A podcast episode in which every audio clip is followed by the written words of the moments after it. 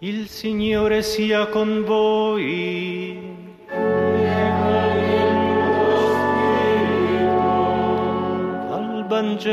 Aus dem heiligen Evangelium nach Lukas.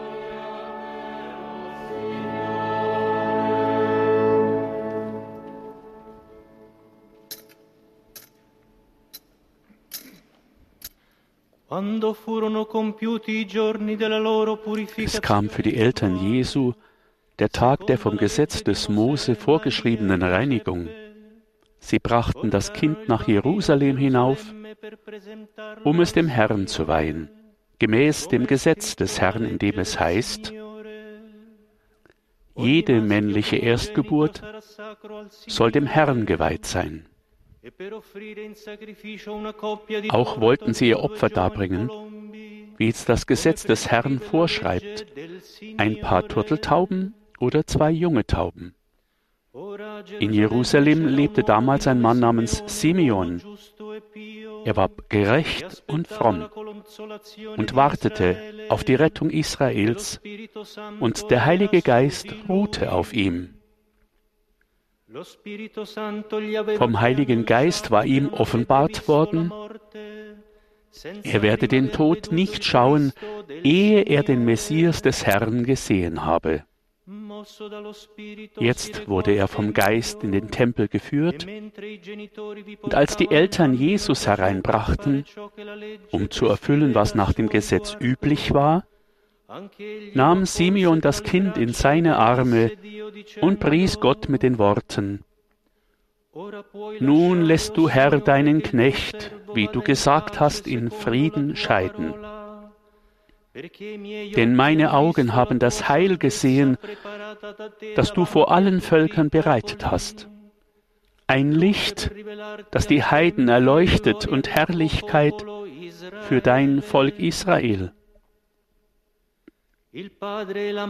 Sein Vater und seine Mutter staunten über die Worte, die über Jesus gesagt wurden. Und Simon segnete sie und sagte zu Maria, der Mutter Jesu, dieser ist dazu bestimmt, dass in Israel viele durch ihn zu Fall kommen und viele aufgerichtet werden. Und er wird ein Zeichen sein, dem widersprochen wird. Dadurch sollen die Gedanken vieler Menschen offenbar werden. Hier selbst aber wird ein Schwert durch die Seele dringen. Damals lebte auch eine Prophetin namens Hannah, eine Tochter Penuels, aus dem Stamm Ascha. Sie war schon hochbetagt. Als junges Mädchen hatte sie geheiratet und sieben Jahre mit ihrem Mann gelebt. Nun war sie eine Witwe von 84 Jahren. Sie hielt sich ständig im Tempel auf und diente Gott Tag und Nacht mit Fasten und Beten. In diesem Augenblick nun trat sie hinzu, pries Gott und sprach über das Kind zu allen, die auf die Erlösung Jerusalems warteten. Als seine Eltern alles getan hatten, was das Gesetz des Herrn vorschreibt, kehrten sie nach Galiläa in ihre Stadt Nazareth zurück. Das Kind wuchs heran und wurde kräftig. Gott erfüllte es mit Weisheit und seine Gnade ruhte auf ihm. Soweit das heilige Evangelium del Signore.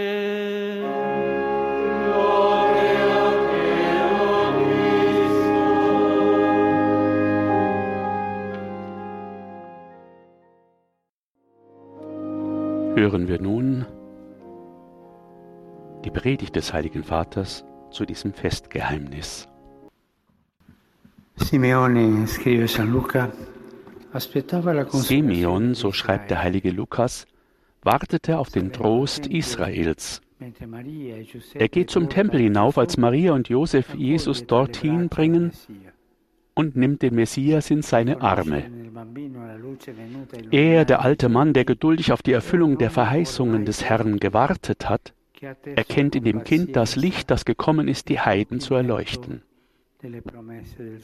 Simeons Geduld blicken wir näher auf die Geduld des Simeon. Sein ganzes Leben lang wartete er.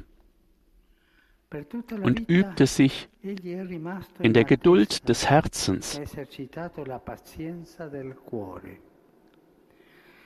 Im Gebet lernte er, dass Gott nicht in außergewöhnlichen Ereignissen kommt, sondern dass er sein Werk in der scheinbaren Monotonie unseres Alltags vollbringt, in manchmal ermüdenden Rhythmus unserer Aktivitäten, in den kleinen Dingen, die wir mit Beharrlichkeit und Demut ausführen, wenn wir versuchen, seinen Willen zu tun. Geduldig ging Simeon seinen Weg und ließ sich nicht vom Lauf der Zeit zermürben. Er ist ein Mann, in dem trotz der Last der Jahre das Feuer seines Herzens weiterbrennt. In seinem langen Leben war er gewiss manchmal verwundert und enttäuscht worden. Doch hat er die Hoffnung nicht verloren. Geduldig vertraut er der Verheißung, ohne aufgrund der vergangenen Zeit zu verbittern oder sich von jener resignierten Melancholie aufzehren zu lassen, die aufkommt, wenn man den Lebensabend erreicht.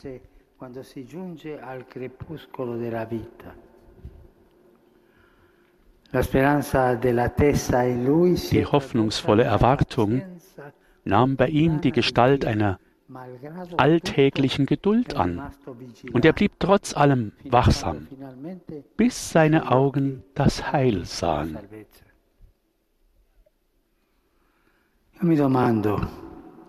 Ich frage, woher hatte Simeon diese Geduld?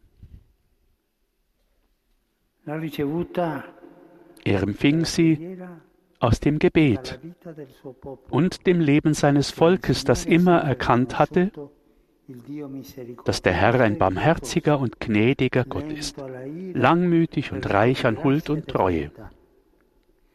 Ein Vater, der selbst angesichts der Ablehnung und Untreue nicht aufgibt, sondern viele Jahre Geduld hat, um immer wieder neu die Umkehr zu ermöglichen.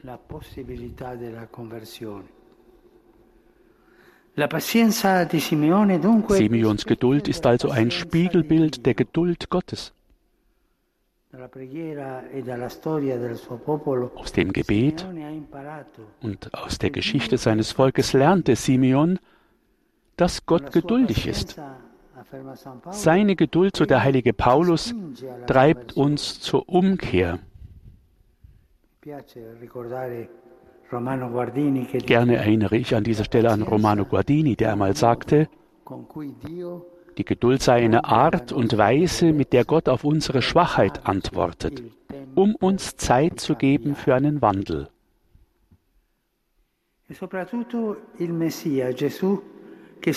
vor allem der Messias, Jesus, den Simeon in den Armen hält, offenbart uns die Geduld Gottes, des Vaters, der uns Barmherzigkeit erweist und uns bis zur letzten Stunde unseres Lebens ruft, der nicht Perfektion verlangt, sondern Beherztheit, der neue Möglichkeiten eröffnet, wo alles verloren scheint, der eine Bresche in uns schlagen will, auch wenn unsere Herzen verschlossen sind der den guten Weizen wachsen lässt, ohne das Unkraut gleich auszureißen.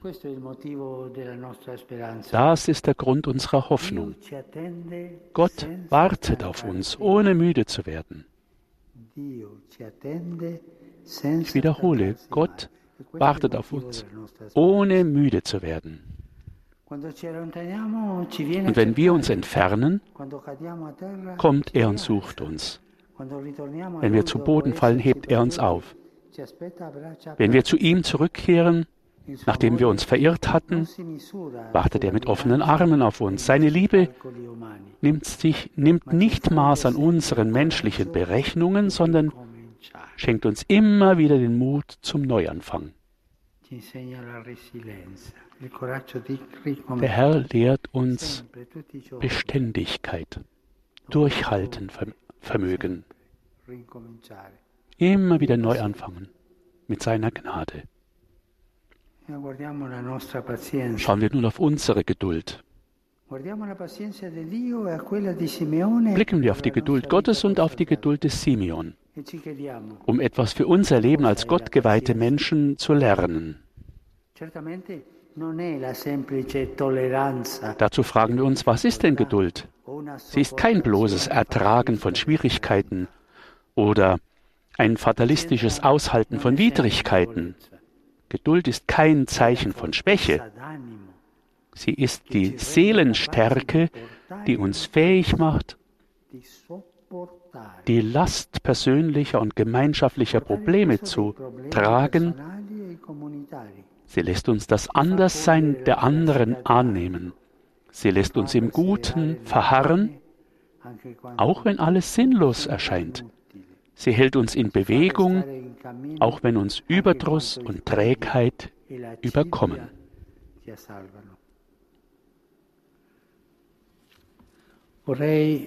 Ich möchte gern auf drei Orte hinweisen, an denen die Geduld ganz konkret wird. Der erste Ort ist unser ganz persönliches Leben. Eines Tages haben wir auf den Ruf des Herrn geantwortet und mit Begeisterung und Großzügigkeit haben wir uns ihm zur Verfügung gestellt. Auf unserem Weg haben wir bei allem Trost auch Enttäuschungen, Frustration erlebt. Manchmal entspricht der Enthusiasmus unseres Tuns nicht den Ergebnissen, die wir uns erhofft haben. Unsere Saat scheint nicht die entsprechende Frucht zu bringen. Der Eifer des Gebetes lässt nach und wir sind nicht mehr immun gegen geistliche Trockenheit. In unserem Leben als Gottgeweihte kann es passieren, dass die Hoffnung durch enttäuschte Erwartungen zermürbt wird. Wir müssen geduldig mit uns selbst sein und vertrauensvoll Gottes Zeiten und Wege abwarten. Er bleibt seinen Verheißungen treu.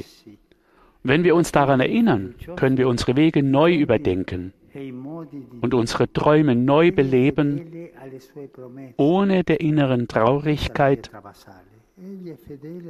und dem Misstrauen nachzugeben. Immer daran denken, Gott ist treu.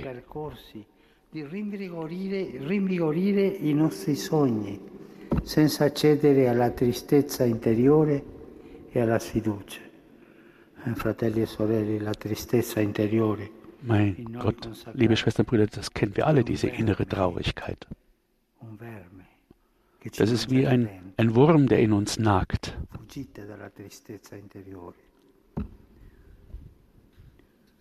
Nun komme ich zum zweiten Ort, wo die Geduld konkret wird. Sie ist das Gemeinschaftsleben. Menschliche Beziehungen verlaufen nicht immer friedlich, besonders wenn es darum geht,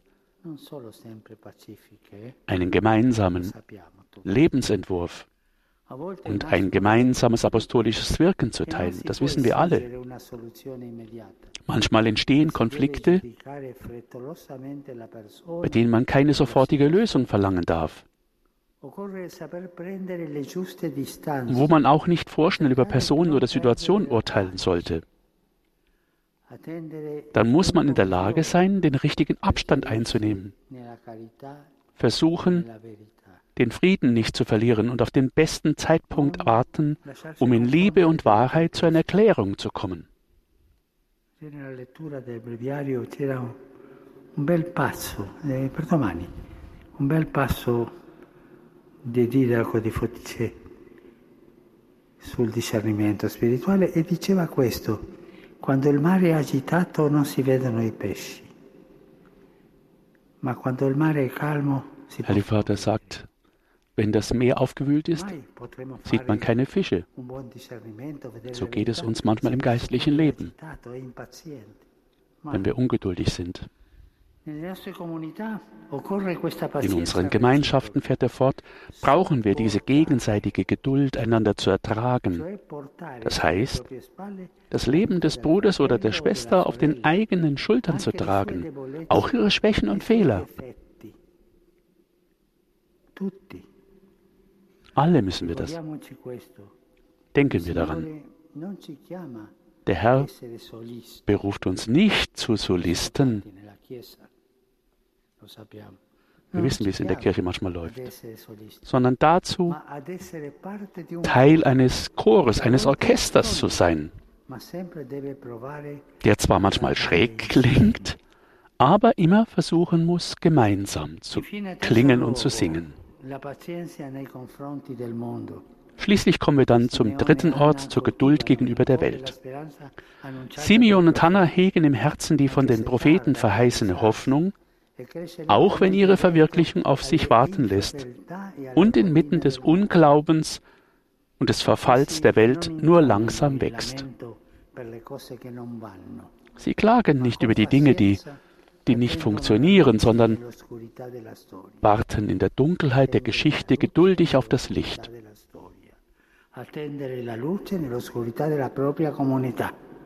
Das Licht erwarten in der Dunkelheit des eigenen, der eigenen Gemeinschaft. Wir brauchen diese Geduld, um nicht in der Klage gefangen zu bleiben. Sono dottorati in lamentelle. Sono bravissimo nelle lamentele. Wir sind oft sehr fähige Lamentierer, Klager. Die Welt hört nicht mehr auf uns, sagen wir dann, wir haben keine Berufungen mehr, wir leben in schwierigen Zeiten, und manchmal kommt es vor, dass wir der Geduld, mit der Gott den Boden der Geschichte und unserer Herzen bearbeitet, mit der Ungeduld jener Menschen begegnen, die alles sofort verurteilen. Und so verlieren wir unsere Hoffnung. Wir denken immer nur im sofort, jetzt, gleich. Eine der schönsten Tugenden ist die Geduld. Viele, viele gottgeweihte Menschen brauchen diese Tugend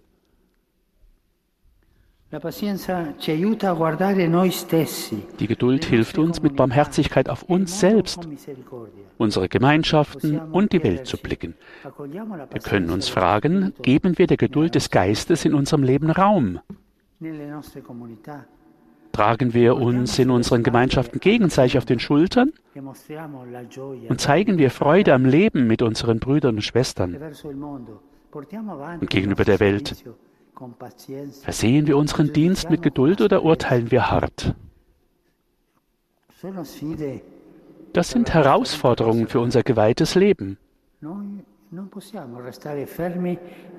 Wir können nicht nostalgisch am Vergangenen hängen bleiben oder uns darauf beschränken, die gleichen alten Dinge zu wiederholen. Wir müssen mit beherzter Geduld weitergehen, neue Wege erkunden und herausfinden, was der Heilige Geist uns eingibt. Lasst uns Gottes Geduld betrachten und bitten wir um die vertrauensvolle Geduld Simeons, damit auch wir, damit auch unsere Augen das Licht des Heiles sehen und damit wir es der ganzen Welt weitergeben können.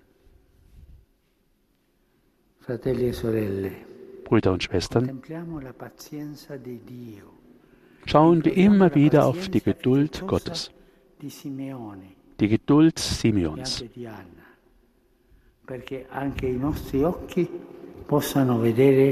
damit auch unsere Augen das Licht des Heiles sehen. L'hanno portata nella lode questi due vecchietti. So wie es im Lob dieser beiden alten Menschen, Hannah und Simeon, deutlich wird.